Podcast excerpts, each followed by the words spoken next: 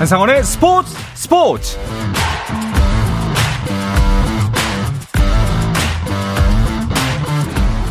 스포츠가 있는 저녁 어떠신가요? 아나운서 한상원입니다. 오늘 이슈들을 살펴보는 스포츠 타임라인으로 출발합니다.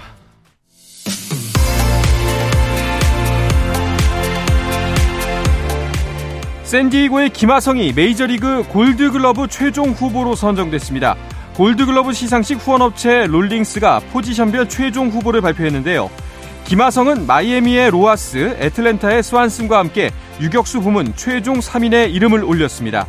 빅리그 이 년차 김하성이 골드글러브를 수상한다면 한국인 선수로는 역대 최초 기록입니다. 프로야구 키움 히어로즈와 케이티 위즈가 준 플레이오프 오 차전 선발로 각각 안우진과 웨스 벤자민을 예고했습니다. 미 피지에이 투어 더 씨제이컵에서 김주영이 공동 삼 위로 선두권에서 시작했습니다. 김주영은 대회 일 라운드에서 버디 여섯 개를 기록하고 보기는 하나로 막아 오 언더파 육십육 타를 쳤고 이로써 함께 경기한 로리 매킬로이 등과 함께 선두의 한타차 공동 삼 위에 이름을 올렸습니다. 한편 한국에서 열리는 유일한 미국 여자 프로골프 투어 대회인 비엠더블유 챔피언십에서 고교 일 학년인 십육 세 아마추어 김민솔이 중간 합계 십 언더파 공동 이 위로 이틀 연속 상위권을 유지하며 돌풍을 이어갔습니다. 선두인 미국의 앤드리아 리와는 두 타 차입니다. 또 한 번 조기 퇴근으로 논란을 빚은 맨체스터 유나이티드의 축구스타 크리스티아노 호날두가 다가오는 주말 첼시전에 출전을 할 수 없게 됐습니다. 맨체스터 유나이티드는 구단 홈페이지를 통해 호날두는 이번 주말 첼시와 정규리그 경기 스쿼드에서 제외된다고 발표했습니다. 구단이 부연 설명을 하지는 않았지만 직전 경기에서 호날두가 무단 행동을 한 데에 대한 징계로 해석됩니다. 한편 국가대표 공격수 황희찬이 뛰는 울버햄튼 원더러스가 이천이십삼 년까지 스티브 데이비스 감독 대행 체제를 유지한다고 발표했습니다. 미국 프로농구 엔비에이에서는 엘에이 클리퍼스가 시즌 첫 엘에이 더비에서 승리했습니다. 클리퍼스는 엘에이 레이커스와의 경기에서 백삼 대 구십칠로 이겼는데요. 클리퍼스에서는 지난해 칠월 무릎 십자인대 수술을 받고 전력에서 이탈했던 카와이 레너드도 복귀해 십사 득점을 기록했고 폴 조지 십오 득점, 존 월이 십오 득점 등 여섯 명이 두 자릿수 득점으로 고루 활약해 시즌 첫 경기를 승리로 이끌었습니다. 밀워키 벅스는 아데토쿤보의 이십일 점, 십삼 리바운드의 활약 속에 필라델피아 세븐티식서스에 구십 대 팔십팔로 승리하고 첫 승을 올렸고 개막전에서 보스턴 셀틱스에 패했던 필라델피아는 엠비드의 부진 속에 이 연패를 기록했습니다.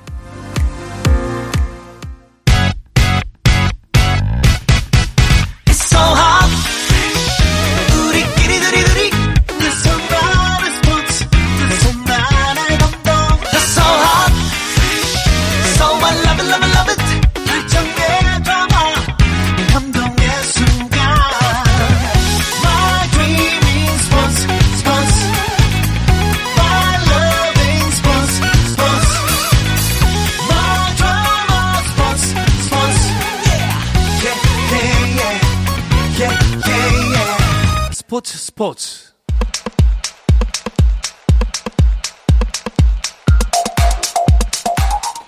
금요일 저녁의 축구 이야기 축구장 가는 길 시작합니다. 스포츠조선의 박찬준 기자, 서우정 축구 전문 기자와 함께하겠습니다. 두 분 어서 오십시오. 안녕하세요. 안녕하세요. 반갑습니다. 근데 박찬준 기자는 이게 얼마만인가요? 어, 진짜 그러니까요. 거의 한 달도 더 된 것 같은 느낌인데. 맞습니다. 아니 그동안 어디 계셨어요? 사실은 회사에서 진행하는 풋살 대회가 있었는데 네. 지방에서 열리거든요. 음. 토일 열리는데 아침부터 시작을 해서 제가 금요일 밤에 내려가야지 가능한 일정이었거든요. 아. 그래서 금요일 밤에 제가 서울에 없어서 부득이하게 스포츠 스포츠에 계속 나올 수가 없었습니다. 결국 그 놀러 가셨다는 거잖아요. 저희 와이프랑 똑같은 의견이시네요. 예, 예, 그렇죠. 저는 사실 일을 간 겁니다. 알겠습니다. 근데 이제 좀 자주 보시면 좋을 것 같은데. 월드컵 출장 또 가시죠? 맞습니다. 다음 달 십사 일에 대표팀과 같은 일정으로 음. 카타르행에 나서거든요. 그 전까지 열심히 나와서 털도록 하겠습니다. 알겠습니다. 잘 부탁드리겠습니다. 자, 이제 어느새 월드컵 출장 이야기가 솔솔 나올 정도로 월드컵이 정말 가까워졌습니다. 한 달 앞으로 다가왔는데요. 축구 기자분들은 이렇게 그 빅이벤트가 다가오면 어때요? 좀 설레는 마음이 큰가요? 아니면 부담스러운 마음이 더 큰가요? 솔직히 이제는 예. 일의 개념이기 때문에 음. 조금은 뭐 우려스럽다라고 네. 얘기를 해야 될 건데, 근데 또 다른 방향으로 생각하면은 기대가 된다고 표현할 수 있는 게 네. 어쨌든 한국 축구가 처음으로 한 감독 체제로 지금 사 년을 음. 다 보내고 이제 마지막 무대로 가지 않습니까? 이 체제 이런 방식의 선택이 과연 어떤 결과를 낳을지 이게 어떻게 보면 앞으로의 한국 축구의 또 방향의 중요한 의제가 될 수도 있을 것 같아서 어떤 결과가 나올지 기대가 됩니다. 음, 박찬준 기자 어떠세요?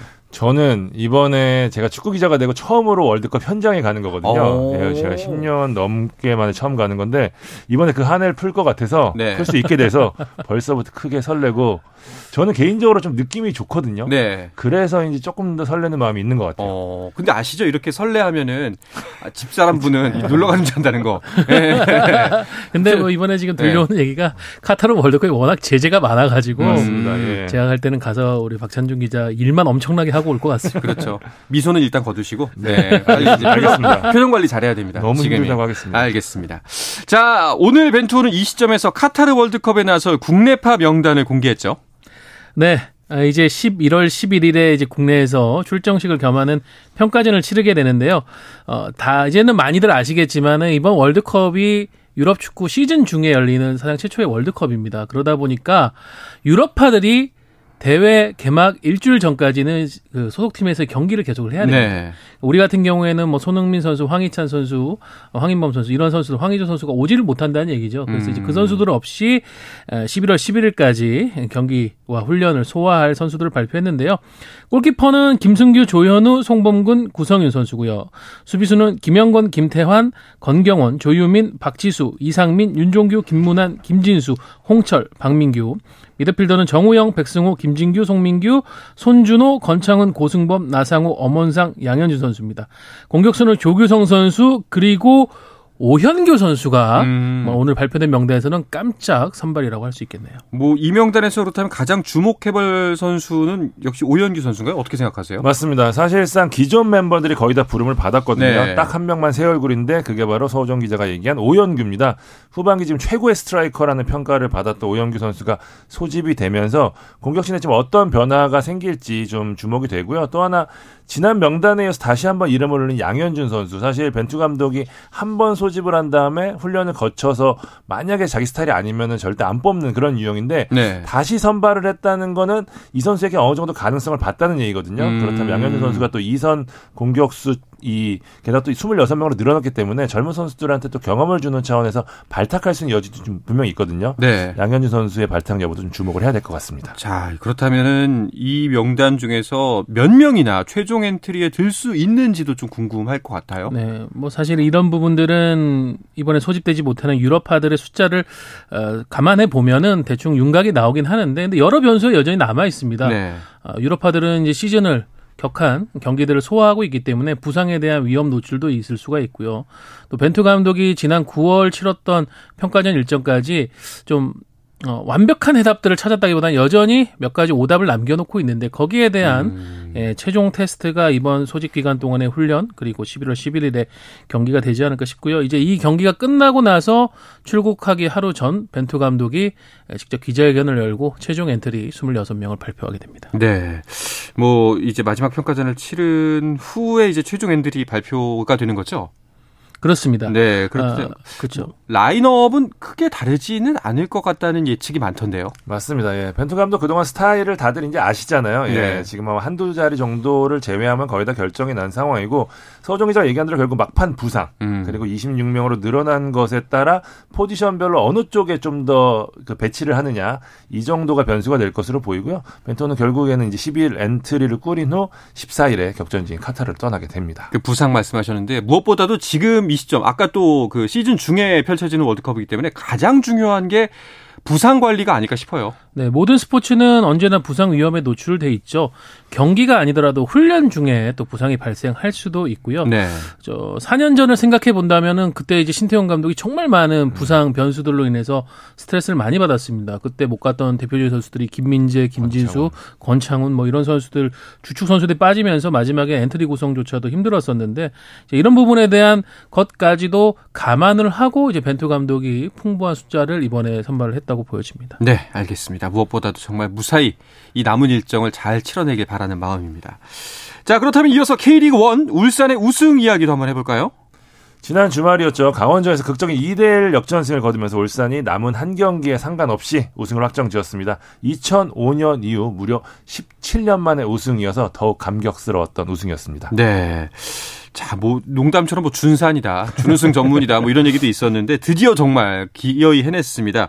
그래도 지난주에 우리가 이런 얘기 했었거든요. 혹시 모른다. 울산이기 네. 때문에 일 퍼센트, 영 점 일 퍼센트의 가능성이라도 어, 이변이 일어날 수도 있다라고 했는데 기어이 근데 이를 만들어냈습니다. 네, 강원 원정 경기였고 제가 지난주 방송에서도 어, 울산이 강원을 상대로 십 년간 패하지 않았기 때문에 음. 분명히 우승에 대한 느낌은 오고 있다고 했는데 막상 이제 경기에서 선제골은 강원의 몫이었습니다. 음. 김대원 선수가 이제 페널티킥 득점을 성공시키면서 앞서 나갔을 때만 해도 현장에 있는 뭐 팬들, 취재진, 뭐 울산 구단 관계자들도 마찬가지로 혹시 설마 이게 오늘 우리가 여기서 확정을 짓지 못하는가라는 부담감이 있었을 텐데요.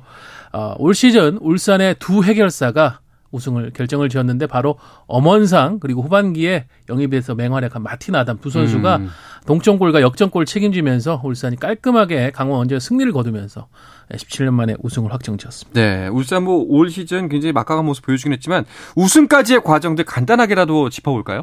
울산의 가장 큰 위기는 시즌 개막 전이 아니었나 음. 싶어요. 사실 이동준, 이동경, 오세훈 이 세 명의 젊은 핵심 공격수들이 한꺼번에 이탈하면서 어 이거 뭐야 울산 시작도 하기 전에 이게 좀 불안할 수도 있겠는데 이야기 들었는데 기우였습니다. 울산은 이제 김영건, 이규성, 아마노준 그리고 레오나르도가 가세하면서 울산식 빌드업 축구가 더욱 세밀해졌고요. 초반부터 승점을 쌓으면서 독주를 이어갔습니다. 시작부터 끝까지 일 위를 놓치지 않고 질주했다는 점이 가장 높은 점수를 받아야 되는 부분이 아닌가 싶고요. 물론 중간중간 위기도 있었지만 홍명보 감독을 비롯한 이 특유의 원팀 정신이 잘 발휘가 되면서 고비를 넘었고 결국에 우승까지 차지하게 됐습니다. 네. 아, 이 위 전북이 계속해서 추격을 놓지 않았는데 딱 하나가 아쉬웠어요. 그렇습니다. 뭐 파이널 라운드에서의 맞대결이었었죠. 그때도 이제 전북이 울산 원정을 나서가지고 바로 선수의 선제골로 앞서 나갔고 뭐 거의 후반 이제 추가 시간 도리까지도 일 대 영으로 리드를 하고 있었지만 그 칠 분의 기적이라고 지금 울산 팬들은 드라마로 여기고 있는데 그 사이에 이청용 선수가 이끌어낸 페널티킥 그리고 마지막 마틴 아담 선수의 헤더 역전골이 터지면서 이제 거기에서 우승이 가려졌고요. 음. 사실 올 시즌 양 팀의 맞대결이 정말 어느 해보다도 치열했었는데 저는 그 밖에 다른 분기점을 꼽으라고 하면은 지난 팔월 전주에서 열렸던 네. 일 대 일 무승부인데 당시 구스타브 선수가 페널티킥을 찼지만 조현우 선수에게 막히면서 음. 아, 전북이 또 추격할 수 있는 동력을 잃어버렸던 거. 이런 부분들을 이제 세세히 뜯어다 보면은 왜 울산이 우승을 했고 올해는 전북이 준우승을 했는지 확인이 됩니다. 네. 자, 우승도 뭐 이제 화제였지만 우승 세레머니 도중에 찍힌 몇 가지 장면들이 또 화제였습니다. 최고의 신스털러는 역시 서령호 선수였는데요. 네. 행가래를 치던 홍명보 감독의 머리를 잡은 게 이게 사진에 찍혔거든요. 그러니까요. 서령호가 지금 자신의 에스엔에스에 뭐 저는 괜찮습니다 뭐 이런 글도 남길 정도였는데 네. 들켰다 뭐 이렇게 네. 그러더라고요. 네. 나중에 물어보니까 이제 행가래를 치러 가는데 좀 늦었다 그래요. 네. 자기가 끼어들 틈이 없어서 비집고 들어가다 뭐가 하나 보여서 잡았는데 그게 머리였다 그러더라고요. 아. 그러니까 자기가 의도를 해서 잡은 건 아니고 말은 다들 그렇게 해야죠. 네. 네. 네. 그럼요. 어쨌든 뭐 지금 뭐 홍명보 감독은 뒤에 이제 전체 기자회견에서 자기는 몰랐다 나중에 확인해 보겠다고 하는데 내일 펼, 내일 모레 펼쳐질 경기에서 서령호 선수의 선발 여부를 보면은 홍명보 감독의 반응을 알 수 네. 있을 것 같고요. 네. 뭐 또 뭐 기자회견 도중에 이제 서령호 선수, 뭐 김민진 선수가 이제 뭐 물을 뿌리기도 하고 이게 당한 대상이 다름이 아니라 홍명보 감독, 음. 카리스마의 화신인 홍명보 감독이었기 때문에 큰 화제가 되지 않았나라는 생각이 좀 듭니다. 그런데 또 이런 평가도 있습니다. 이런 분위기가 가능했기 때문에 울산이 우승한 거다. 제가 볼 때는 네. 우승을 하는 그 과정에서 어, 사람들의 어떤 예상과 편견과 다른 울산의 팀 문화가 드러났다고 보여지는데요. 음. 이제 홍명보 감독이 뭐 박찬준 기자가 방금 얘기했지만은 어떤 카리스마의 대표적인 아이콘 아니겠습니까? 네. 근데 이 홍명보 감독이 팀을 이끌어가는 문화를 형성하는 데 있어서는 누구보다도 수평적인 그런 팀 분위기를 이끌어 나가는 감독으로 음. 유명합니다.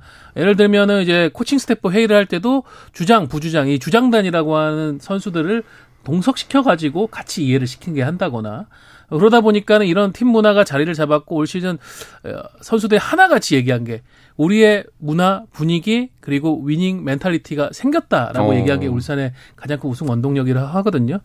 그런 부분들을 서령우 선수가 어, 저희가 다들 보기에는 어, 괜찮을까라고 네. 좀 걱정을 하게 했지만 충분히 보여줬다고 느꼈습니다. 알겠습니다. 자, 울산의 뭐 우승을 놓고 딱 뭐 이것 때문이다라고 말할 수는 없겠죠. 모두 말씀하셨던 것처럼 모든 것들이 복합적으로 아우러져서 이루어진 결과다라고 말할 수 있을 텐데 그래도 두 분께서 딱 요거 하나는 정말 중요했다라고 말할 부분이 있을까요? 저는 작년과 올해 울산의 차이라고 하면 작년에는 힌터지어를 보냈고 올해는 마틴 아담을 데려왔다라는 오. 차이로 하는데 사실 아담에 대한 평가는 여전히 좀 갈리거든요. 그 정도 금액을 주고 데리고 올 만한 선수였냐 혹은 뭐 내년에도 잘할 수 있냐 뭐 이런 평가는 갈리는데 확실한 것은 아담이 올 시즌 우승을 위해 투자한 돈값을 분명히 해냈다거든요. 음. 결국 용병 공격수가 돈값을 했냐는 부분은 마무리인데 아담은 중요한 순간마다 현대가 더비에서 득점해줬고 그다음에 강원과의 경기에서 결승골을 터뜨려줬고요.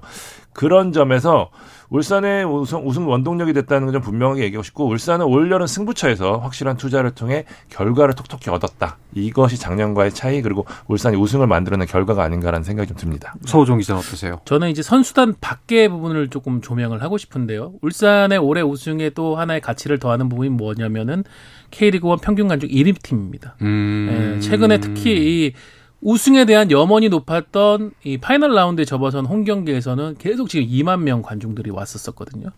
어, 사실은 울산이 마지막 우승이었던 이천오 년에는 정상에는 올랐지만 어떻게 보면 좀 분위기가 초라했습니다. 음... 예, 현대중공업의 팀이고 울산 시민들과는 함께 이 어우러지거나 녹아들지 못하는 분위기가 있었는데 올해 같은 경우에는 팀의 브랜딩이라든가 마케팅 커뮤니케이션 일치되면서 지금 우승에 전혀 부끄럽지 않은 그런 분위기들 경기장에 만들어냈거든요. 네. 그런 팬들의 열망이 결국은 홈에서 강한 울산의 모습을 또 만들어냈었고요. 그게 우승으로 가는데 중요한 역할을 하지 않나 싶습니다. 그렇군요. 그 이제 인터넷 기사를 보니까 이제 팬분들이 우승 현장에서 웃으면서 눈물을 흘리는 모습이 아 정말 찡하더라고요. 같이 보는데 그런 느낌이 들었습니다. 자 그리고 이청용 선수의 엠브이피 이야기도 나오고 있더라고요. 저는 사실 개인적으로 울산 우승에서 가장 중요한 선수를 꼽으라면 저는 바코라고 생각을 하거든요. 네. 울산이 상대의 밀집 수비를 뚫어낼 때 바코가 일단 균열을 내고 출발을 했었기 때문에 사실 경기력적으로는 가장 중요한 선수가 바코라고 생각을 하지만 우승 전체 과정에서 봤었을 때 누가 누구 역할이 중요했냐라고 보면은 이청용 선수는 절대 빼놓을 수가 없거든요. 음. 경기 내외적으로도 본다면 주장으로서 확실한 리더십 보여줬고요. 울산 계속 얘기하지만 이 고비를 넘지 못하는 모습, 결국에는 이 위닝 멘탈리티 그리고 전, 팀 스피릿 이런 부분에 대해서 전북에 비해서 밀렸다는 평가가 많았는데 이청용 선수가 이거를 깨는데 가장 중요한 역할을 했다는 건 분명한 사실이고요. 또 하나는 또 이 축구도사로 불릴 정도로 이 탈압박 그리고 또 경기를 풀어나가는 이런 플레이메이킹 능력 같은 것도 분명히 우승하는 데 큰 역할을 했기 때문에 울산 입장에서 당연히 엠브이피 후보로 이청용을 낼 수밖에 없지 않았나라는 생각이 좀 듭니다. 네, 알겠습니다. 자, 이렇게 울산의 우승은 결정됐지만 아직 개인 수상이 남아있고요. 또 아직 K리그일 최종전이 남아있습니다. 이 이야기는 잠시 쉬었다가 와서 나누도록 하겠습니다. 한상원의 스포츠 스포츠와 함께하고 계신 지금 시각은 여덟 시 사십팔 분입니다.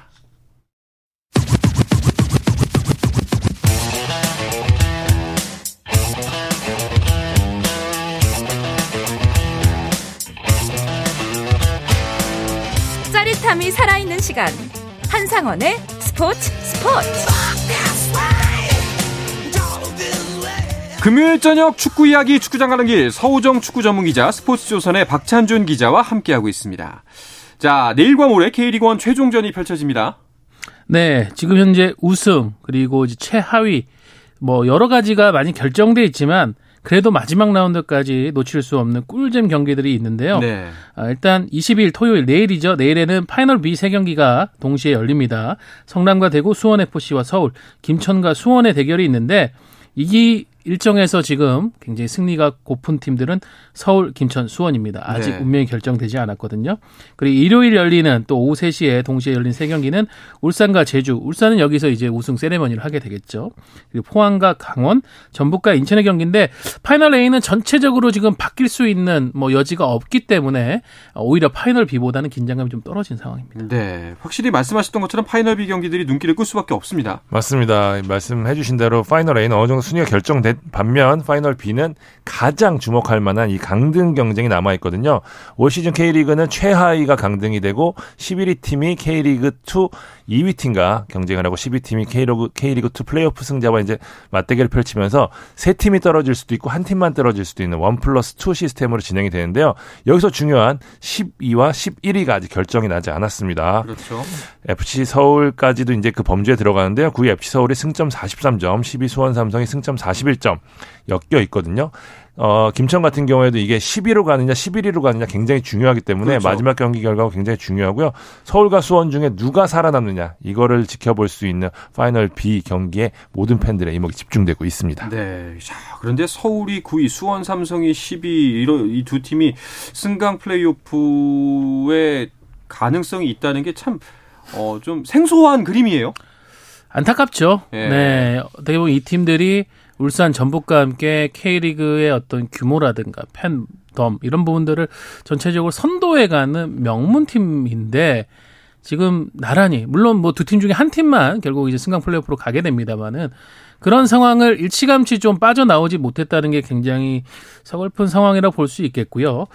어, 뭐 결국은 팀 운영에 문제점이 있다는 부분을 냉정하게 인정해야 되는 게 아닌가. 음. 아마 두 팀 중 뭐 한 팀만 좀 우울한 다음 주가 되겠지만은 나머지 살아나는 한 팀도 좀 냉정하게 올 시즌을 돌아보며 반성을 해야 될 것 같습니다. 그렇죠. 자, 그러니까 뭐 말씀을 정리해 보자면은 구 위를 달성을 해야지만 승강 플레이오프를 안 치르는 거잖아요. 경우의 수가 좀 있을 것 같아요. 맞습니다. 그러니까 서울 같은 경우는 일단 수원 에프씨를 무조건 이기면 무조건 잔류입니다. 예. 음. 비길 경우에 좀 복잡해지는데 수원이 승리할 경우에 승점이 같아지거든요. 그럴 경우에 다득점을 봐야 되는데 현재 두 팀이 다득점이 같습니다. 그러니까 음. 예를 들어 서울 서울이 뭐 한 골만 넣고 비기고 수원이 뭐 두 골 넣고 이긴다. 그러면 또 역전이 되는 상황이거든요. 여기에 또 서울이 패하고 수원이 이길 경우 서울이 십 위가 되고 수원이 구 위가 되는 이런 상황이 되는데 김천은 앞서 말씀드린 대로 무조건 플레이오프에 가게 되지만 십일 위로 가느냐 십일 위로 가느냐가 중요하기 때문에 수원을 잡으면 십 위로 가게 되고 비기거나 지게 되면 십일 위로 플레이오프를 가게 됩니다. 그렇죠. 자, 최종 라운드 같은 경우에는 개인 기록 순위에도 영향을 미칠 겁니다. 그렇습니다. 지금 이제 득점한 경쟁은 주민규, 조규성 선수의 이 파전인데 흥미로웠던 게 지난 라운드에서 이 두 선수가 소속팀 간의 맞대결로 인해서 득점한 경쟁을 펼쳤었습니다. 거기에서 이제 조규성 선수가 선제골을 터뜨리면서 주민규 선수를 한 골차로 쫓아갔는데 마지막에 주민규 선수가 영 대 이로 뒤진 상황에서 만회골을 터뜨리면서 격차를 다시 두 골차로 벌렸거든요. 한 경기를 남기노, 남겨놓은 상황에서 과연 이 차이가 좁혀질지 모르겠는데 중요한 부분은 조규성 선수가 경기 수는 일단 적습니다. 그래서 득점이 동률이 되면 조규성 선수가 음. 득점왕에 오르게 되는데요. 지금 주민규 선수도 지난 시즌에 이어서 올 시즌 이 년 연속 토종 스트라이커로서의 득점왕 등극에 대한 강한 동기부여를 갖고 있어서 아마 마지막 경기 굉장히 집중을 할 것 같고요. 네. 도움왕 경쟁도 치열합니다. 지금 이기 이재 선수, 김대원 선수 두 선수가 나란히 열세 개의 도움을 기록을 하고 있습니다. 여기서 어떤 선수의 어시스트 능력이 빛을 발하느냐에 따라서 마지막에 도움왕 경쟁도 갈릴 것 같습니다. 네. 자, K리그이에서는 승격을 위한 플레이오프 일정이 시작됐고 준 플레이오프까지 끝이 났죠. 맞습니다. 십구 일 부천 홈에서 열린 경남과 부천의 경기에서는 후반 추가 시간 터진 티아고의 결승골로 경남이 삼 대 이로 승리를 했습니다. 사실 부천 입장에서 비기기만 해도 올라가는데 경남이 막판 대역전극에 어. 성공을 했거든요.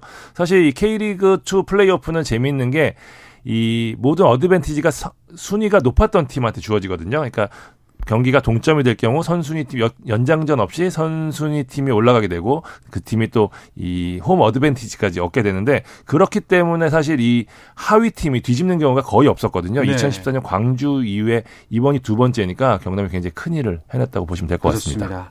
자, 경남은 이 기세를 몰아서 다시 한 번의 반전을 준비할 텐데요. 상대는 어딘가요? 네, 안양입니다. 리그 삼 위를 차지한 안양이 자신들의 홈에서 경남을 기다리고 있는데요. 안양도 이제 시즌 막바지에 부 부상 선수들이 많이 발생하면서 좀 안 좋은 성적으로 마무리를 해서 분위기 전환이 필요한 상황. 그런데 이제 상대는 올라오는 기세, 극장골로 승리를 한 경남이란 말이죠. 안양과 경남의 대결이 아주 치열할 것 같고 안양 같은 경우에는 지난 시즌에도 이제 삼 위로서 어, 기선을 잡았었는데 홈에서 올라온 대전에게 패하면서 결국은 승강 플레이오프 가지 못하고 눈물을 좀 삼켰었거든요. 음. 예, 이 아픔을 다시 되풀이하지 않겠다라는 그, 그런 경험이 좀 중요할 것 같고요. 경남은 설기현 감독이 어, 주중 경기는 체력은 지쳐있지만 어쨌든 이 판 사 판 예, 끝까지 최선을 다해보겠다. 한번 뒤집기, 극장 도장 깨기라고 요즘 표현을 하거든요. 네. 아, 상위팀들 도장 깨기 완성을 해보겠다고 선언했습니다. 알겠습니다. 뭐 승부에 펼쳐져 봐야 아는 이야기지만 두 분이 예상하시기에는 뭐 어떤 팀의 우세를 점치고 계신가요? 저는 당첨만 하더라도 안양 쪽에 좀 걸려고 했는데 제가 오기 직전에 경남 관계자랑 통화를 하고 왔는데 굉장한 자신감을 보이더라고요. 음. 훨씬 부천이 어려운 상대였고 안양까지 올라가면 우리가 진짜 해볼 만하다는 시나리오를 그렸다고 하더라고요. 상성상 어, 경남이나 안양 모두 공격진이 강하고 또 일 대일에 뭐 조직적인 부분보다는 일 대일에 의존하는 부분이 많은데 그렇게 될 경우에는 경남한테 분명히 유리한 부분이 있다라고 경남 쪽에서 자신을 보이고 있는데 저는 그 말을 믿기로 했습니다. 오, 그렇다면 네. 저는 이제 안양 팬들을 조금 어루만져줘야 되는데 네. 사실 안양은 변수가 있습니다. 제가 이제 부상자들이 시즌 막바지에 많이 나와가지고 이호영 감독 고민이 컸다고 했는데 이 부상 선수들이 제가 알기로 음. 훈련에는 다 돌아온 것으로 알고 있거든요. 그 부분을 잘 노출을 안 하고 있습니다. 오. 이틀 전에 이호영 감독에게 전, 감독께 전화를 해가지고 어, 지금 주요 선수 부상 선수들 김경중, 김정현, 안드리고 이런 선수들이 있는데 감독이 출전이 가능. 한가요? 라는데 감독님께서 어... 라고 하면서 굉장히 연막을 이제 치시더라고요. 그렇군요. 아무래도 전력이 노출되는 상황 예, 그 부분에 대해서 주의를 하는 것 같고요. 저는 결국 이 경기의 어떤 키플레이어는 안양은 조나탄, 경남은 티아고 예, 두 아주 결정력이 좋은 장신 스트라이커의 대결일 것 같은데 네. 또 티아, 어, 조나탄 선수 같은 경우에 최근에 부친상을 당하면서 꼭 반드시 팀을 승격시키겠다는 의욕을 불태웠거든요. 그런 네. 게 좀 동기부여가 되지 않을까 싶습니다. 그렇죠. 이 경기의 승자가 이제 K리그 일 십이 팀과 승강 플레이오프를 치르게 됩니다. 자, 그리고 대한미, 대한축구협회가 아시안컵 유치에 나섰는데 결국 또 실패를 했어요. 이거 좀 안타까운 소식이더라고요. 네, 십칠일이었죠. 말레이시아 쿠알라룸푸르에서 열린 집행위원회에서 이천이십삼 년 아시안컵 개최지로 카타르를 결정을 했습니다. 카타르는 이제 세 번째 아시안컵을 유치하게 됐고요. 한국이 이제 천구백육십 년 이후로 육십삼 년 만에 아시안컵 개최에 도전을 했거든요. 이천이 년 한일 월드컵 이십 주년을 맞은 유월에 정몽규 대한축구협회장과 이영표 강원에프씨 대표가 윤석열 대통령에게 이제 아시안컵 유치를 제안을 하면서 본격 추진이 됐는데 이후에 이제 명분을 앞세워 이제 다양한 시도를 했지만 결국에는 표 결집이 되지 못하고 실패의 맛을 보고 말았습니다. 네. 자, 아시아 축구의 무게감이 서남아시아 쪽으로 쏠리는 게 좀 이런 부분에서 느껴지는데 좀 많이 안타까운 일인 것 같습니다. 좀 더 힘을 내줬으면 하는 바람입니다. 자, 이야기를 끝으로 금요일 저녁에 축구 이야기 축구장 가는 길은 마치도록 하겠습니다. 스포츠조선의 박찬준 기자, 서우정 축구 전문 기자와 함께했습니다. 두 분 고맙습니다. 감사합니다. 감사합니다. 네, 주말 스포츠 스포츠는 아홉 시 이십 분부터 함께하실 수 있습니다. 저는 월요일 저녁 여덟 시 삼십 분에 다시 돌아오겠습니다. 한상원의 스포츠 스포츠.